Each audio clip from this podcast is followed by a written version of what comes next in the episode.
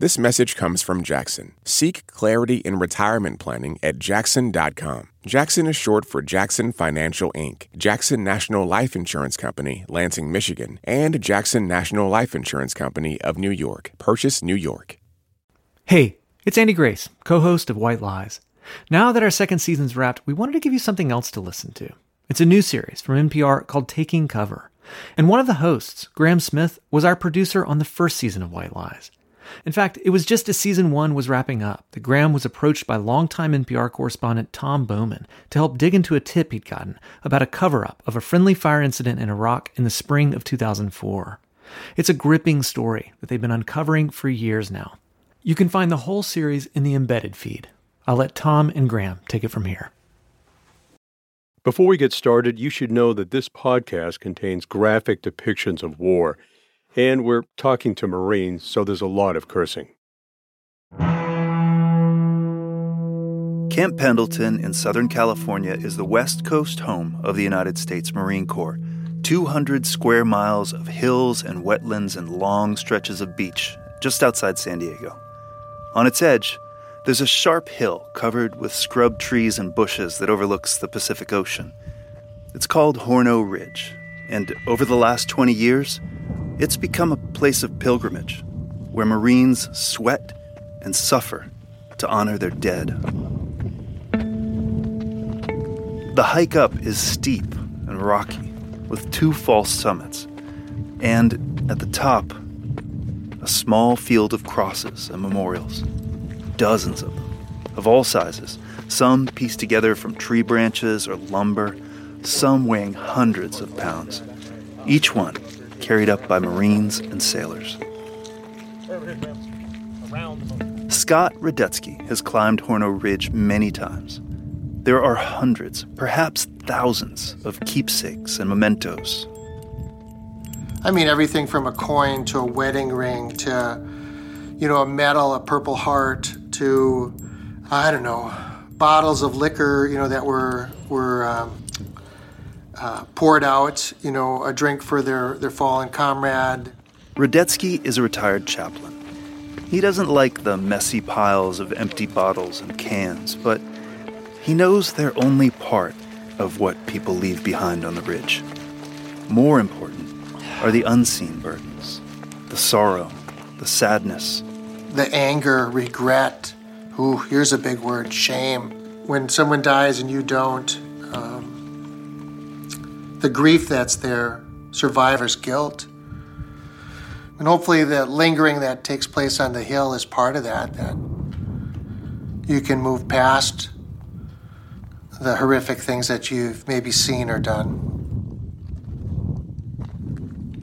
Chaplain Radetzky got the Hilltop Memorial started in the spring of 2003. His unit lost a Marine in Iraq, killed just minutes after the invasion began. Months later, those Marines were back at Pendleton, preparing for yet another deployment to Iraq. And that death, it still hung over them. One day, the chaplain gets an idea. He finds some sections of old telephone pole and bolts them together. The Marines already trained on the ridge, he thought maybe the pain and suffering of carrying this massive cross up the trail could create a bond and they'd leave the cross itself on top as a memorial. So Radetzky and six others, two officers, two riflemen, and two medics, become the first to do just that. They carry the cross on their shoulders up until almost the end. The final stretch is so steep they have to push it, drag it, a foot or two at a time, until they reach the top. And they're the ones who inspired this field of crosses which grows year after year as the wars in Iraq and Afghanistan drag on. In time, three of the seven men who carried and pushed that first cross up the trail in the summer of 2003 would themselves be memorialized on Horno Ridge. One was killed in a firefight in Baghdad, another by a roadside bomb.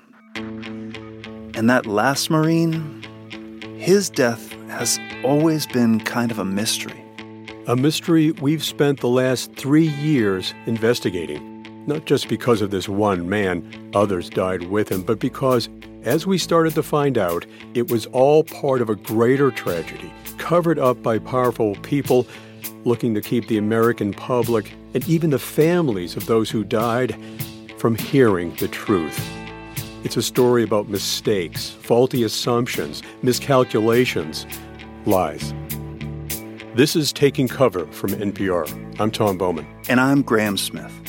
This is the story of our efforts to learn about the lives lost and why families and even the men who were badly wounded still don't know the truth about what happened to them on the worst day of their lives. See the hole in the Yeah. the building? It's like a square. And when they launched that mortar, it hit boom. I mean, one out of a million shot. We were sitting on those stairs, and he looked really pale and he looked shaken, and I don't think he'd slept. And he said, Doc, I think I fucked up. And I was like, Well, what, what did you fuck up? And he's like, Well, I can't really talk about it, but I think I fucked up. I think I fucked up. They're I think- hiding something for a reason and they don't. There's something that hasn't been disclosed yet. There's got to be something. Why are they keeping it such? Why did they keep it a secret to begin with? the fact that nobody has said anything concrete, no paperwork, nothing, and I'm just now finding out there was even an investigation, that's kind of un- unsettling. I don't care. So why he didn't tell us?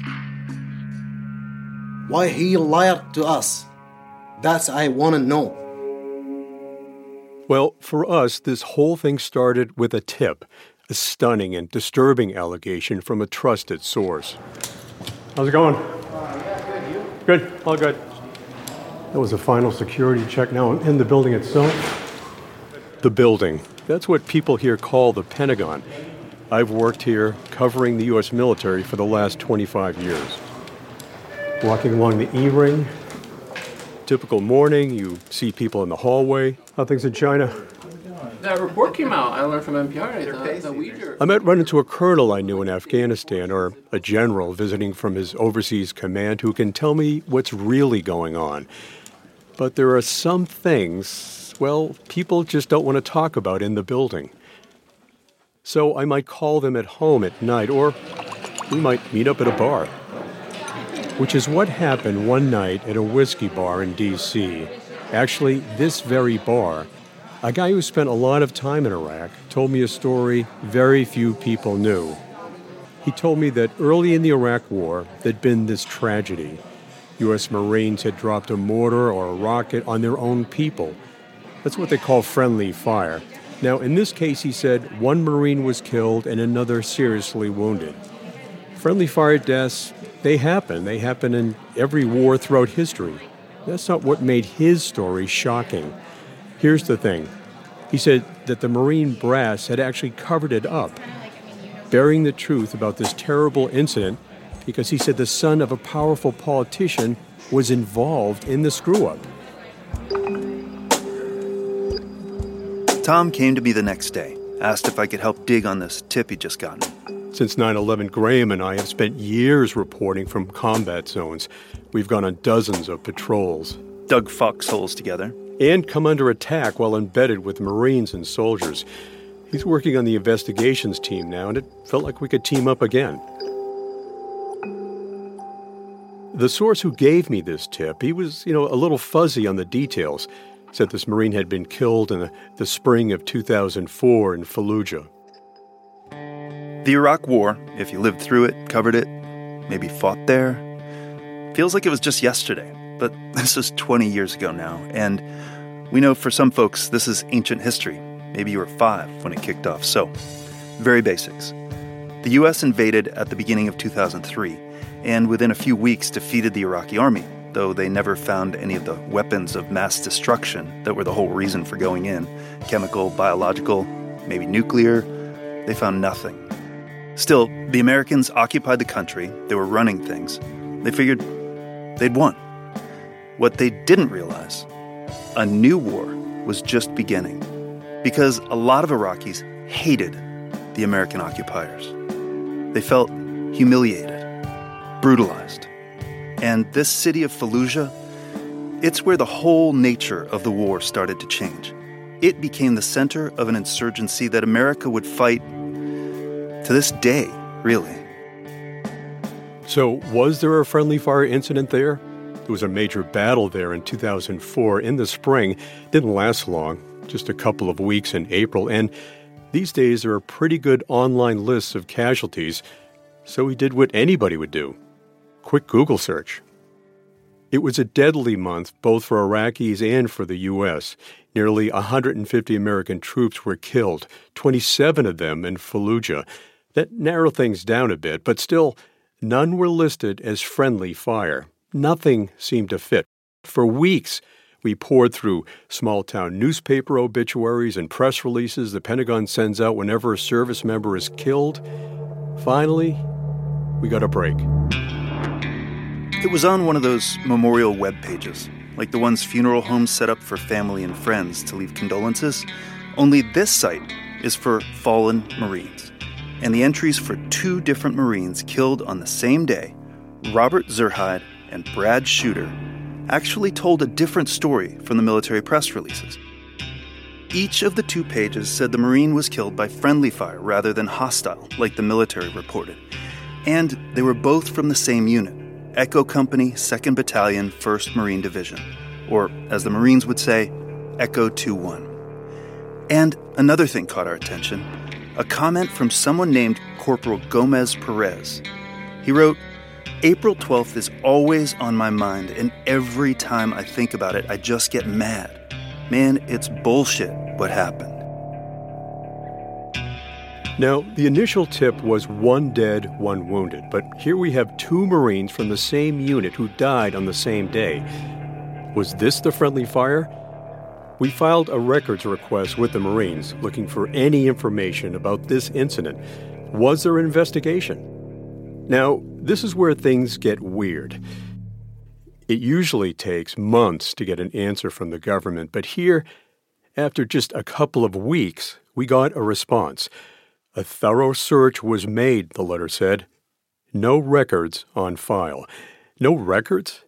It made no sense. Look, the military investigates and documents everything, whether it's a major screw up or just someone losing a piece of gear. Two Marines killed? Even if it wasn't friendly fire, there should be some record of the day. We filed an appeal asking them to look again. It was incredibly frustrating. But you know what? There are other ways. I started asking around at the Pentagon, calling up both active duty and retired officers, especially those who served in Iraq. Have you guys ever heard about this? Who was involved? We'll hear more about that later. With Tom working the brass, I went looking for grunts, the guys who served in Echo Company. I dug through books about the fight in Fallujah, including one called No True Glory. I knew the unit, Echo 2 1, and the names of the Marines who died, plus a date, April 12th. But across 378 pages, there is no mention of a friendly fire incident that day or any other. In fact, no mention of April 12th at all. It was as if nothing had happened that day in Fallujah. But I did find one clue. That Corporal Gomez Perez from the memorial webpage, there's a picture of him in the center of this book, staring into the camera, half his shoulder torn away by a bullet. The book says he was with Echo 2 1. Between that and the comment, April 12th is always on my mind, and every time I think about it, I just get mad, I figured that corporal, Carlos Gomez Perez, must have been with Shuter and Zurheide when they were killed. I found a number and called him. He was on the road. He works in the cannabis industry now. We set up a time to talk the next day. That's ahead on Taking Cover from NPR. This message comes from NPR sponsor BetterHelp. If you had an extra hour in the day, how would you use it? BetterHelp Online Therapy can help you figure out what's most important to you so you can prioritize it. Learn to make time for what makes you happy. Just fill out a brief questionnaire to get matched with a licensed therapist and switch therapists anytime for no additional charge. Visit betterhelp.com slash NPR today to get 10% off your first month. This message comes from NPR sponsor Carvana. Shop for your next car the convenient way, 100% online with Carvana. Getting pre qualified takes less than two minutes. Then see your real terms as you shop. Visit Carvana to finance your dream car the convenient way. At this year's Oscars, Oppenheimer took home the award for Best Picture. Emma Stone and Robert Downey Jr. also picked up wins, and Ryan Gosling brought the Kenergy. For a recap of all the highlights, listen to the Pop Culture Happy Hour podcast from NPR. Some good stories come out of Washington, but most come out of communities like yours, far from the capital. Here and Now Anytime is a podcast that taps into local newsrooms from Maine to San Diego to bring you stories that matter. Get closer to your community and find common ground with people around the world on Here and Now Anytime from NPR and WBUR. Hey, Carlos. Uh, good morning. How you doing? Hey, I'm great. It's good to hear you, man. Turns out Carlos was part of Echo Company for the 2003 invasion, too. So he served with Jose Gutierrez. He was the Marine memorialized with that first cross on Horno Ridge. They were pretty good friends. And like Gutierrez, Carlos says he first came to America illegally. I grew up in Mexico City. I grew up in Mexico City, and when I was nine, I ran across the border to get to San Diego. We got caught, so I got, got pushed in jail. He kept trying. And looking back now, it's clear from those trips across the desert that Carlos was already driven by character traits that the Marines championed. I called it my first mission, honestly. After being in the Marine Corps, I called it my first mission because basically I was always in the rear. Not because I couldn't keep up, but to ensure that everybody in front of me was making it, making its way forward. He finally made it. Grew up undocumented, not far from Camp Pendleton, and as soon as he turned 18, he became a U.S. resident, basically just so he could join the Marines. I was told that the Marine Corps was the hardest branch of the military. So I'm like, uh, let's see if that's true. I'd read in that book, No True Glory, about the battle where Carlos had been wounded and how he was recognized for his valor that April. So, uh, forgive my ignorance, did you get a Silver Star? Yes. Uh, I was awarded the Silver Star, and I didn't know what Silver Star was, so I had to Google it before I received it. It's kind of strange he had to Google it because the Silver Star is a big deal, just two steps below the Medal of Honor. It recognizes conspicuous gallantry. That means ignoring the danger, putting your life on the line to help fellow Marines in combat. When Carlos got home, he was pretty messed up. Not just his shoulder, but mentally. Sure enough, April comes around. Unintentionally, my mindset goes somewhere else. My body reacts differently, emotion wise. But it's now, it's been so long that my son feels the same way. April, April rolls around, his whole demeanor change. He's been in treatment for PTSD and he's getting better. But Carlos says his family suffered with him. In what sense does it fit that my son's 14 years old and I tell him, I wish I would have died in Iraq rather than come back? Not because I don't love you, not because I, um, because not because you don't mean the world to me, because if I would have died, it would have ended right there. We talked about the incident, April 12th, that whole month fighting in Fallujah, and how it still lingers for him almost 20 years later. Carlos, he's still the kind of Marine who keeps tabs on his buddies, looking to make sure everybody makes it forward. And over the next two years, he helped us to get in touch with some of them, including Ben Leota, Doc Leota, as they call him. Ben was traveling in South America with his girlfriend, a musician, when I reached him. I set up a time to talk, and a week later, I called him from a studio here at NPR. Thanks, to. I hear a ring. Hello. Hey, Ben. Yes. Graham here.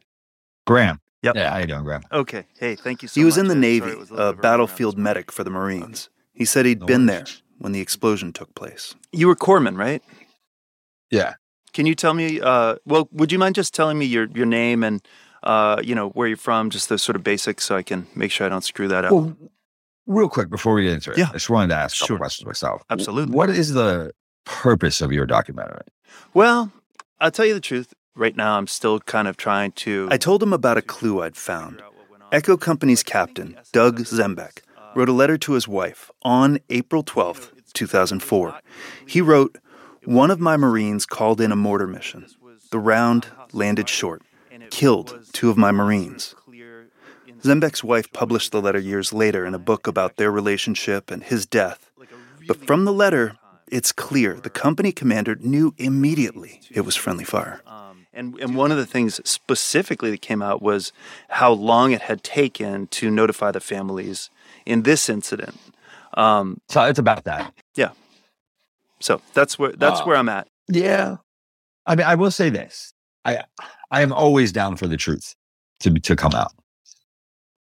I mean, I think we both understand like the climate today is insane, and I'm I, I'm not looking to be a part of a smear campaign that's like meant to make the Marines look bad. You know what I mean? Oh, if, believe your, if your goal is truth, I'm I'm down with that. Yeah, I mean, I've spent a lot of time with Marines over in Afghanistan. I went in uh, 2009 with 2-8 out of Lejeune on the whole like insert into the Helmand River Valley, and you know Oh, dropped wow. in with them on the helicopters. So you've been through Roles and- shit. Yeah, yeah. And uh, let me preface this whole thing by saying I, you know, like, even after talking to Carlos, you know, I was like back in the zone for like a week. And my wife was like, why are you being such a bitch? And, you know, because, It's been me this whole week waiting for this call. yeah, because it, it, it, it, you can't not uh, respond to it on those levels. And, I, and so thank you. No, I appreciate that, and no problem. Um, yeah, all right. So let's let's do this officially. My name and where I'm from. Yeah. Uh, my name is Benjamin Leota. I'm originally from uh, kind of all over New York. Was born Ben Leota was just one of the men we talked with as we tried to unravel this mystery about Echo Company. If we're going to get to the bottom of the allegation about a cover up, we first had to understand more about what happened on the ground. Bill Skiles was there. He's a retired sergeant major, invited us to his house in Virginia, about an hour south of D.C. You have. I heard Buffalo. Li- Just before we even uh, get into this stuff, I uh, we are obviously in your marine room or something. What do you call this place? It's my marine room. So some of these are, are replicas of weapons. Well, yeah, these these are these are real. He pours These us a couple of replicas. whiskeys and settles down into a leather recliner. Um, so expectations going. We never heard of the city. Skiles was the right hand man to company commander Doug Zembiec. I remember Zembiec going on a map in the hallway in, in Camp Horno. We're going to a place called Fallujah, or what the hell? They got back to Iraq in March. In our compound, it was called Camp Volturno, and we renamed it Camp Bahariya, a Navy term. We called it Camp Diarrhea. Of course we did. Terrible place. So here we are, a battalion of Marines going to Fallujah. Remember, President Bush said, as of what, May of, of 03? Major combat operations in Iraq have ended. The war's over. In the Battle of Iraq, the United States and our allies have prevailed. So, okay, yay. So we're gonna, Mission accomplished. Yeah. Anyway, so we go up there, and the expectations of all the Marines. I mean, we actually played football. I remember being the quarterback. We spent more than five hours with Bill Skiles that night. Between what he told us, Carlos and Ben and dozens of others, plus audio recorded in the city that month, we've pieced together this account of their arrival in Fallujah and the days leading up to the April 12th explosion that killed Brad Shuter and Rob Zurheide. This is Taking Cover from NPR. The economy can sometimes feel like a big, scary wilderness filled with jargon and unreadable charts. The Planet Money Podcast is here to help. We love spreadsheets. Yeah, let us be your guide to the global economy. We brought snacks. Is that trail mix? It's actually Gorp. That's Planet Money from NPR. When Argentina won the World Cup, it meant so much to so many people. But there's one person in particular for whom it meant everything. Soccer legend Lionel Messi. In The Last Cup, a bilingual podcast series, I explore why. Listen now to the Last Cup podcast from NPR and Futuro Studios. Up First achieves the rare one two punches of being short and thorough, national and international, fact based and personable. Every morning we take the three biggest stories of the day and explain why they matter. And we do it all in less than 15 minutes. So you can start your day a little more in the know than when you went to sleep. Listen now to the Up First podcast from NPR. Listening to the news can feel like a journey. The 1A podcast is here to guide you beyond the headlines and cut through the noise. Listen to 1A, where we celebrate your freedom to listen by getting to the heart of the story together. Only from NPR. We had just gotten the brief. The new commander had some, you know, words, wisdom, and we were doing all the Mattis, uh, the Mad Dog uh, isms because he was our division commander. Brigadier General James Mattis. Years later, Mattis served as defense secretary under Trump, but Iraq is where he made his reputation, became an icon in the Marine Corps. With nicknames like Mad Dog, Saint Mattis, he's very quotable. Um, no, no greater friend, no worse enemy. We're here with the velvet glove approach. It's late March. The Marines are in Fallujah to take over from the Army. You will go in there and win the hearts and minds. You gotta be there almost like as police officers. I'm like, mm, okay, fine, we'll do that. It was, it was something far, far from the truth. We thought we were moving in for like security and stability, you know, win the hearts and minds of the people, and it seemed like that was just not something the locals in Fallujah were interested in. One reason the heavy handed tactics of the 82nd Airborne, the Army unit they were replacing. I mean, I looked it up and everything online said it was a hornet's nest. You know, you read everything that the 82nd Airborne went through over there. And uh, we still were like, more like, we just didn't know what to, to expect. And then we got there and started asking the Army how everything was. And it seemed like the Army didn't really know what they were doing. And uh, like, I don't mean to say that just to talk crap about the branches, but from their own stories, they were like, no, we just drive through and like don't even stop when we hit somebody. And like, we just shoot when we're shot at without even knowing what we're shooting at. And it's just like, oh, well, then I think there's a reason they don't like you. All I know is we prepared for hugging and kissing and, and love and, and, and just spreading the, the gift of, of giving. Battle was thought about a little bit, but interesting to see through satellite imagery during April how many were coming in, crossing the Euphrates to come at us. The great jihad was coming. So then you have the insurgents coming. Insurgents became recruiters. Oh, I saw the army shut up your house. I saw the army shoot your hospitals. I saw the army shoot your schools. I saw the army destroy your vehicle, which was your only means of work. Come help us. Get back at them. The army at that time was the best recruiters for the combat that was about to happen. You know, in one way, the army tactics, riding in their vehicles rather than patrolling on foot, worked. For them, they took few casualties. They had one dead, 10 wounded. So they're for, there for six months, seven months, one dead, 10 wounded. And this is important to remember that because Marines have landed now. We're back. And all of our arrogance, we're back. Okay. But this time, you can feel the difference. The first time in Iraq, I'm walking through the streets in patrol, and people are smiling. They're saying, go Bush, thumbs up, Mr. Mister, we love you, whatever. Second time around, going to the streets of Fallujah, the demeanor was different. I remember having pens, and we had soccer balls that weren't inflated. I couldn't find air. So we'd throw some soccer balls that were inflated. I remember the kid flipping me off because I gave him a soccer ball without air. You could see hate in the people's eyes. There's no little kids running to us this year. What the hell's going on? The day the Marines took over, there was a mortar attack at Fallujah's City Hall. Now, a mortar, if you're not familiar, it's kind of like a grenade, but shaped like a bowling pin. Recently, we watched some Marines train, launching them out of metal tubes set on tripods. When ready, gun one. The round rises high up into the sky and drops down onto the target with a deafening explosion. Boom, a mortar hit here. Then, okay, it's kind of like welcome, Marine Corps. Welcome back. 13 Americans are wounded. Skiles and Captain Zembiec help evacuate the casualties, get soaked in blood. Once we got back, Zembiec and I walked to the chow hall with the same camis we had. He was a lot more red. But I remember the company looking at us, going, This is not fucking Kansas anymore. April is fast approaching, and that hearts and minds thing, that's not going well. The day after that mortar attack, the Marines lose their first man. An insurgent fires a rocket propelled grenade at a Marine truck.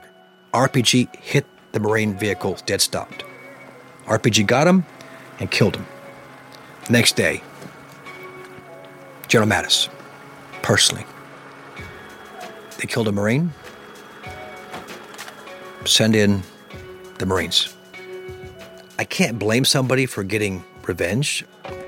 You know, you don't fuck with the Marine Corps. We're back, and how dare you? So send a company in. We gave everyone a chance to, to, to get out. And we basically we dropped leaflets and did loudspeakers, and we are like, if you, there's a fight coming, if you don't want to fight, get the fuck out of the city right now. Um, and while people were streaming out, fighters were streaming in. Like we were um, going through this open like courtyard thing, and I always thought something was off. We're walking down, and we turn to the right, and I'll never forget this little Iraqi girl came out, and she kept pointing down, like just pointing down the street. And I mean, I'm looking at her, and I'm like, all right, either she's warning us or a signal. So it's one of the two. Wow, that's Yeah. kind of a brave little girl right there. If she was warning, Yeah, I guess she was warning us. Because as soon as we turned the corner to the left, shots came down from the roof, everything, and one of them hit Elrod. And they almost got Doc Watt because he was he got against the wall and all the bullets started spraying up on the side. And I'm like, all right, so It was all a video game to me, to be honest. It was until someone got shot, it was all surreal. I do remember that. I remember once Eric Elrod got hit, it all stopped being a game to me. It all stopped being interesting. Huh. Yeah. And I started to just get my head right, take it in the right way.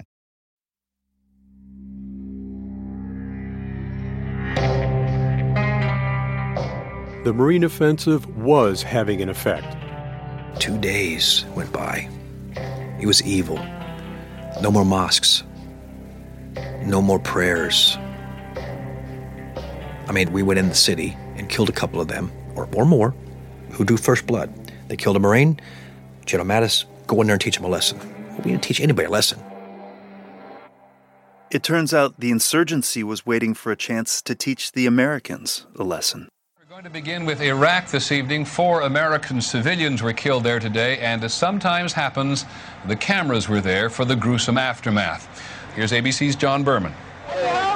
On the streets of Fallujah, the brutal attack was met with celebration. We are from Fallujah, they chanted. This is our work. Witnesses say the two SUVs were ambushed as they drove through town. It isn't just ABC. The mangled and charred remains of Blackwater contractors hanging off a bridge flash across TV screens around the world. A clear message from the insurgents. They didn't kill him, they killed him 20 times over. They, they, they couldn't get to us, so they wanted to take it out on those four. This is the last thing the White House needs. Almost a year after mission accomplished, troops still haven't found any evidence of the alleged weapons of mass destruction. The insurgency is growing stronger. Support for the war back home is dropping. But these are Americans, dismembered, burned. The White House doubles down. The Marines are ordered to clear Fallujah. Some of us had recently returned from a, a patrol, like outside the wire a little bit. And I remember uh, just over the loudspeaker announcement was made, you know, all Marines report back to your company areas. Hearts and minds, forget it. General Mattis is forced to drop the velvet glove. The mission now search and destroy. That night, Captain Zembiec jumps up on the hood of a truck to motivate the men. It's pitch black, but you see a figure. the, the, the line of Fallujah, there he is. Marines, this is our Okinawa.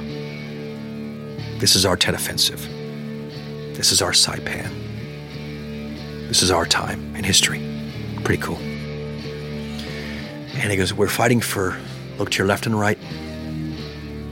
Those are your brothers, you're fighting for him. Don't you ever disrespect or dishonor the American flag and what we stand for to honor history of battle in the Marine Corps. Then he finishes with this May the dogs of Fallujah eat hearty of our dead enemy. May the dogs of Fallujah eat hearty off our dead enemies. Oh, you're on radio. Vamos! By now, it's the early hours of April 1st. That's when the Hornet's Nest started. Oh no, that was that was full on. We're taking over the city and the whole nine. Like we tried to be nice. Now it's we got to do what we came here to do, and that's where we just started going through. We didn't even allow the idea of what this city is going to look like after the fact influence how we uh, fought. And what I mean by that is, if you needed to put a tank main gun round into a building, you put a tank main gun round into the building. You know, if we needed to blow down trees to clear our fields of fire, we blew down trees to clear our fields of fire. Every day it was kicking in doors, house to house, clearing operations, sometimes with fights, and a lot of times it would be the house next door would have some some bad guys in it, and then the Marines would assault towards that house, and the the bad guys would pack up and move on down the block some. You know, um, it was it was kind of like chasing a ghost almost. So yeah, we we were in the fight. We had the enemy on their heels. For more than a week, the men of Echo Company and about 3,000 other Marines pushed into Fallujah, dense neighborhoods of concrete buildings normally housing 280,000 people. The U.S. military says some insurgents are using children to spot targets for them and deliberately firing from heavily populated areas inside Fallujah. The Al Jazeera TV network sends out brutal images of hospitals crowded with dead and wounded, some of them women and children. Other networks run the footage too. Hospitals are full, and doctors say they're running out of medical supplies. Iraqis claim hundreds of civilians have been killed or wounded in the last four days. It's too dangerous to bury the dead. Iraqi politicians threaten to resign if the Americans don't stop the assault. That would be a disaster because the Americans are just about to hand responsibility for governing the country over to their Iraqi allies. So the White House orders the Marines to stop. We've been going good for about a week, and we told to, to cease fire. Like, what? Yeah, cease fire. We not gonna push forward anymore? No, we can't. Okay, fine, cease fire. And and just to be clear, we, you know, we talk about a ceasefire. Ceasefire was in effect for U.S. forces, but the insurgents didn't have that same order, and so we were in gunfights on a on a daily basis throughout. Well, the running joke the running joke was that there was a pause in combat operations, and eventually the enemy guys had agreed that they were going to turn their weapons in and stop fighting. It was just that the joke was that they were going to turn in all their ammo first because they never stopped, they never paused, they just kept shooting at us all the damn time. We get to a um, to a schoolhouse. We stop there, and now we're in the schoolhouse. That's when uh, CNN got embedded with us. Tomasz Etzler from CNN. So what happened, you know, in the morning they took us to the school. They were kind of sticking out from the line of the houses which the Marines occupied behind them. Now, Marines are quick to tell you. In combat, they move, shoot, and communicate. But now, they're forced to hunker down at this schoolhouse. Think of like a rectangular shaped building, and there's an open courtyard, so there wasn't no roof over that area. I know we were digging in for the long haul because they had me dig a, a shitter. And then we, you know, sandbags around the windows, like typical sandbags around the entrances. So we were just kind of like, hey, man, let's block this up just in case. Like, you know, mortars were being launched. We knew mortars were being launched. So, go forward a couple days. Uh, Tell me, tell me about the 12th. I mean, it's it started as a normal day. We like everybody wakes up, we're smoking and joking, and then uh So we have our first we have our first watch in the morning, my team. So we got word that we were gonna get attacked at night. So I'm like, okay. was still kind of a s- very sporadic gunfight going on. And at one point, and it was already April 12th, the school was hit by uh, RPG. But the RPG hit the corner of the school. You know, it shook the whole school. It shook, you know, it made a big noise. that morning was the first time I remember getting blown up. I was in a window in that schoolhouse, bent over to pick something up, sat back up, and some asshole shot an RPG at the window. Um, rang my bell pretty good. They wouldn't let me sleep for like 12 hours. Robert came off host, and this kid, instead of sleeping, he sat there for eight hours and just stared at me, making sure I was, I mean, literally just sat there staring at me, smoking cigarettes, making sure I was okay. The Robert he's talking about, that's Robert Zurheide. He'd be dead by nightfall.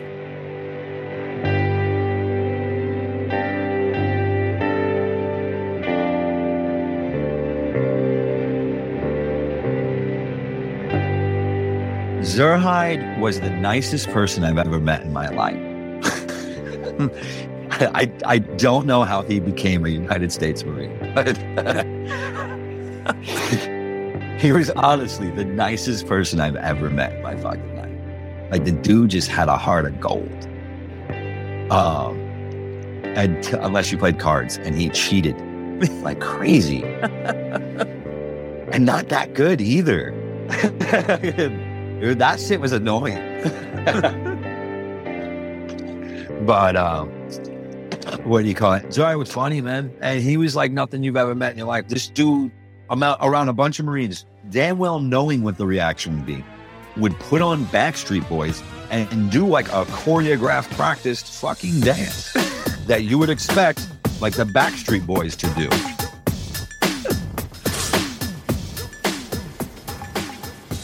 So after like one hour, two hours, I don't remember exactly, one hour, two hours in the school, we went back to those positions. Then I had a discussion with the NBC guys, and I told them, listen, let's split up.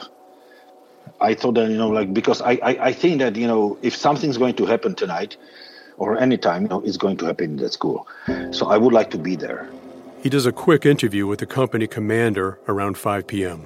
Uh, what are the biggest challenges your men are facing here in Fallujah today? That's an easy one. The biggest challenges we're facing right now are just uh, my men want to go into the city and attack the enemy. That's what Marines do. They're fired up. They want to they want to go on the assault. So I, I, I've got to hold back on the range to keep them here, um, keep them uh, from doing that until we're, we're given permission to do so. And uh, of course, I informed uh, CNN uh, headquarters in, in Atlanta that I will call them every two hours. And in between, I will be, I had like, I don't know, four or five uh, uh, extra batteries, but I had no idea how long I'm going to stay in Fallujah. So I said, listen, I will not have it switched on. I will turn it on every two hours.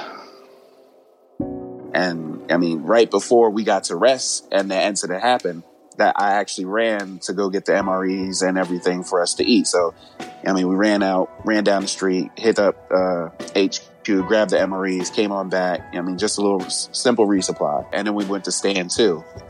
And then, I mean, yeah, right after that, that's when everything went down. It was getting dark around after six, after I make my phone call.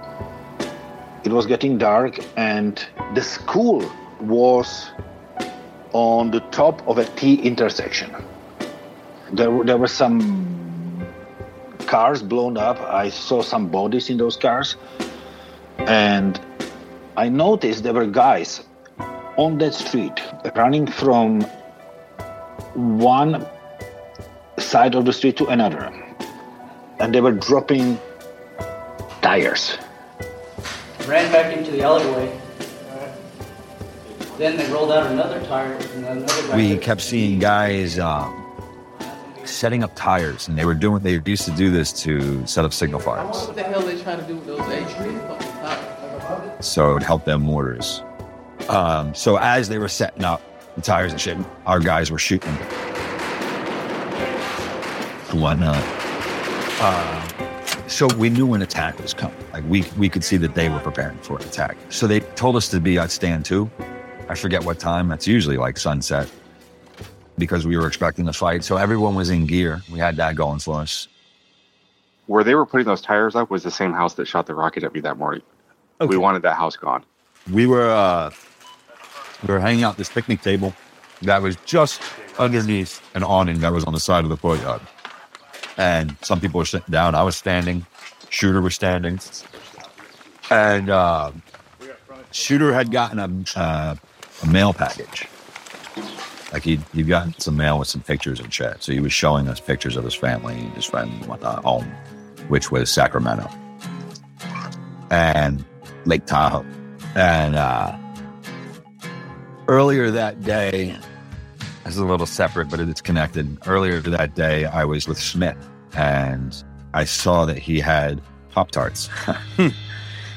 so I started begging him for some Pop Tarts because we we'd been in, you know, doing this for like 10 days or whatever. We missed stupid things. And uh, so the, the we got done negotiating, and I was like, I, I the, the deal was I would give him an already freaked black and mild, like you know when you pull out the inside paper of a black and mild, and then you put it back together. I do not know So-. Is it like making a blunt, Oh, but no. like Well, it's not making a blunt. I mean, the the principle is similar, yes, but uh, the black and milds are cheap, but they suck in taste. If you take out the inside leaf, though, the taste is actually smooth as shit. It's something weird about black and milds that us poor kids figured out. uh, so that was the deal, as I would give him an already freaked black and mild in exchange for the Pop Tarts. And um, so while we're all bullshitting, it was me, um, Doug Hyanga, Brad Shuter, uh, who was it? Costello. Um, I think that was it. And Smith walks over and he's like, yo, Doc, he's like, where's my black and mild at? And I was like, all right, man, let me let me go do that. I haven't done that yet. So like I'm walking away with Shuter and we're bullshitting about we're like finishing up our conversation about Tahoe. And I left him in the center of the courtyard as we ended our conversation. And I went to walk into the fucking casualty collection point, like our, the corpsman's room. And uh, I had taken like not even two complete steps. And uh, like I remember seeing a flash in a corner of my eye. And I looked back. And the next thing I know, I'm, I'm on the ground, waking up. Like I, I blacked out. I got thrown across the room. I hit a wall. Uh, I was wearing my helmet, but I hit the wall head first. And uh fucking yeah, I came to. It was all fucking uh sorry, I'm bugging a little bit. I'm gonna hit my weed.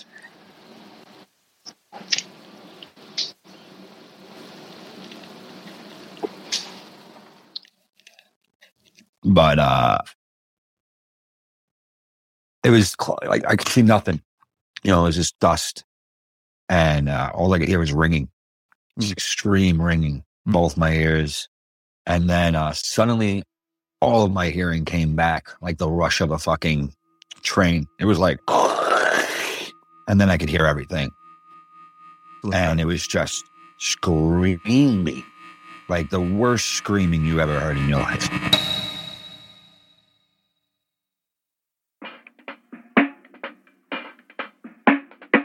Ahead on taking cover. That explosion. What was it? We thought it was an Iraqi rocket, and they just got lucky with a pinhole shot. One round. And the chaos, the scramble to help the wounded amid a massive firefight. all hell broke loose. Um, there, there was fire coming out of everywhere. There was uh, a lot of ma- machine gun fire, a lot of RPG fire. The building was shaken by some of the grenades that hit the building on the rockets.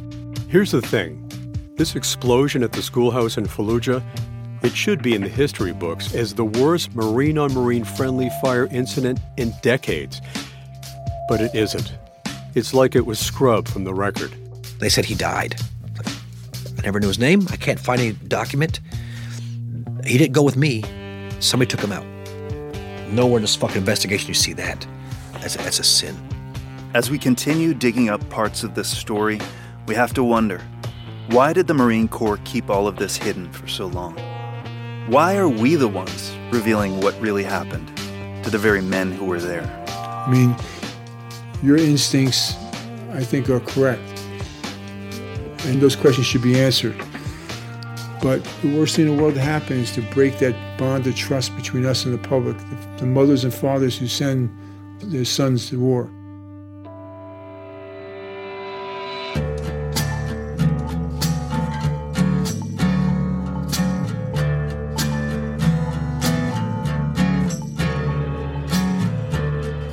Taking Cover is created and reported by us, Graham Smith and Tom Bowman. Our producer is Chris Haxel. Robert Little is the editor, with help from Kamala Kelkar. To hear our next episode early, sign up for Embedded Plus at plus.npr.org slash embedded or find the Embedded channel in Apple. You'll be supporting our work and you'll get to listen to the entire season sponsor free. That's plus.npr.org slash embedded. And thanks to everyone who's already signed up and listening early. We have production help from Nick Nevis. Our music comes from Peter Duchesne, Rob Broswell, Brad Honeyman, and the Hump Muscle Rolling Circus. Sound designed by Josh Rogosin and me, with help from Nick. This episode was engineered by Josh Newell. Our researcher is Barbara Van Woerkom. We've had additional editorial input from Liana Simstrom, who is the Enterprise Storytelling Unit's supervising producer. Also from the supervising editor for Embedded, Katie Simon, as well as Christopher Turpin, Andrew Sussman, and Bruce Auster. We are also grateful for guidance and encouragement from Lisa Hagen, Chip Brantley, and Andrew Beck Grace. Edith Chapin is the acting senior vice president of NPR News. Irene Noguchi is the executive producer of NPR's Enterprise Storytelling Unit, and Anya Grundman is the senior vice president for programming and audience development. We'd like to thank and acknowledge Eric Niiler and Rick Loomis, journalists who were in Fallujah during the fighting in the spring of 2004 and who shared their recordings with us, and also NPR member station KPBS and CNN. And finally, thanks to the men who shared their stories with us. In addition to those named in the episode, we heard from Jason Duty, Tony Paz, Everett Watt, John Smith, Chris Covington, and Ben Wagner. We'll be hearing more from them ahead.